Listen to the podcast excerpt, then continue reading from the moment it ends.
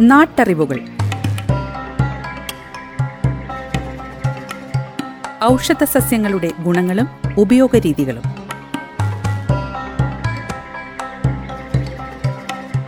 നിർവഹണം സിന്ധു ജസ്റ്റിൻ. വിവരങ്ങൾ പങ്കുവയ്ക്കുന്നത് സെയിന്റ് ജോൺസ് മെഡിക്കൽ കോളേജിലെ ഗസ് ഫാക്കൽറ്റിയും ഛായയുടെ പച്ചുമരുന്ന് കൺസൾട്ടന്റുമായ ഫാദർ ജോസഫ് ചിറ്റൂർ.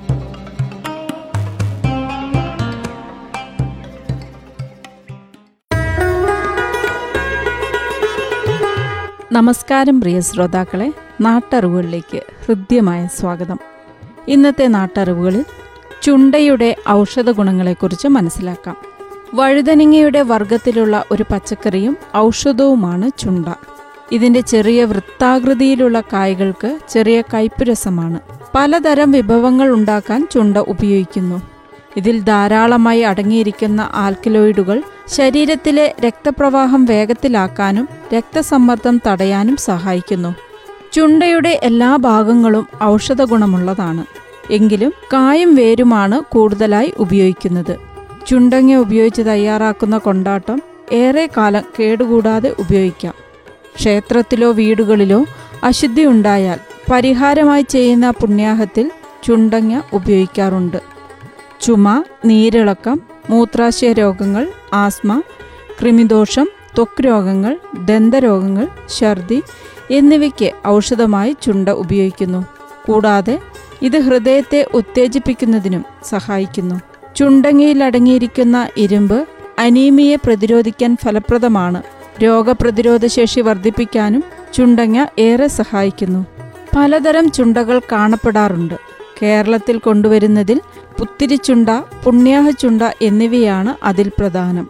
വെള്ള പുഷ്പങ്ങളാണ് പുത്തിരിച്ചുണ്ടയിൽ കാണുക. ഇളം വയലറ്റ് നിറമുള്ള പുഷ്പങ്ങളാണ് പുണ്യാഹച്ചുണ്ടയിൽ കാണുന്നത്. വഴുതനങ്ങ ബഡ് ചെയ്യാനായി ഉപയോഗിക്കുന്ന ഒരുതരം ചുണ്ടങ്ങയാണ് ആനച്ചുണ്ട. ഇങ്ങനെ വളർത്തുന്ന തൈകൾക്ക് വേരുകളിൽ കേടുബാധ ഏൽക്കില്ല. അതുകൊണ്ട് തന്നെ രണ്ടാം വർഷവും വിളവെടുക്കാനാകും. വെളുത്ത ചുണ്ട കറുത്ത ചുണ്ട പുത്തരി ചുണ്ട ഇങ്ങനെ പലതരം ചുണ്ടകളുണ്ട്. നമ്മൾ ചുണ്ടയുടെ കുടുംബത്തിലുള്ള പല ചെടികളിലെയും ഭക്ഷണത്തിന് ഉപയോഗിക്കുന്നു. വഴുതനങ്ങയും പലതരമുണ്ട്. വെൺവഴുതന ചെറുത വഴുതന ഈ കറുത്ത ചുണ്ട നിത്യവഴുതന മുതലായതോ ഇവയെല്ലാം ഭക്ഷണത്തിന് ഉപയോഗിക്കുന്നു. കേരളത്തിലേക്കാൾ കർണാടക ആന്ധ്ര മഹാരാഷ്ട്ര പ്രദേശങ്ങളിലാണ് കൂടുതൽ ഉപയോഗിക്കുന്നത്. ഏറ്റവും ചെറിയത് പുത്തിരിച്ചുണ്ട എന്ന ഇനമാണ്. എന്നാൽ ഇത് കറിക്ക് ഉപയോഗിക്കുന്നില്ല.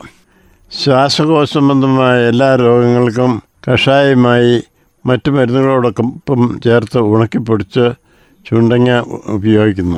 ഉപയോഗങ്ങൾ. മാറാത്ത ചുമയ്ക്ക് പുത്തരിച്ചുണ്ടയുടെ വേര് ഉണക്കിപ്പൊടിച്ച് അല്പം കുരുമുളക് പൊടിയും തേനും കൂടി ചേർത്ത് കഴിക്കാം. പഴകിയ ചുമ മാറും. ഏതാനും ആഴ്ച കഴിക്കേണ്ടി വരും. ചുമയ്ക്കും വലുവിനും. പുത്തരിച്ചുണ്ടയുടെ ഇലയും വേരും കഷായം വെച്ച് അതിന്റെ വേര് ഉണക്കി പൊടിച്ചത് മേൻപൊടിയാക്കി മൂന്ന് നേരം പതിവായി കഴിച്ചാൽ ചുമയുനിക്കും വലിവിനും ആശ്വാസം കിട്ടും. കാലിനും കൈക്കും നീര് വന്നാൽ പുത്തരിച്ചുണ്ട മൂത്രവിവേചനത്തിന് നല്ലതാണ്.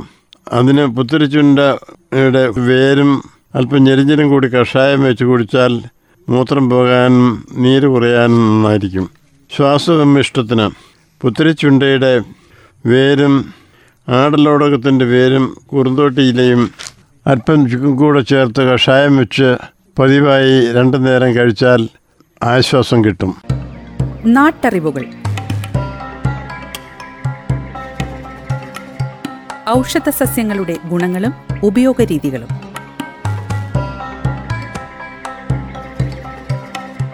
നിർവഹണം സിന്ധു ജസ്റ്റിൻ. വിവരങ്ങൾ പങ്കുവയ്ക്കുന്നത് സെയിന്റ് ജോൺസ് മെഡിക്കൽ കോളേജിലെ ഗസ് ഫാക്കൽറ്റിയും ഛായയുടെ പച്ചുമരുന്ന് കൺസൾട്ടന്റുമായ ഫാദർ ജോസഫ് ചിറ്റൂർ.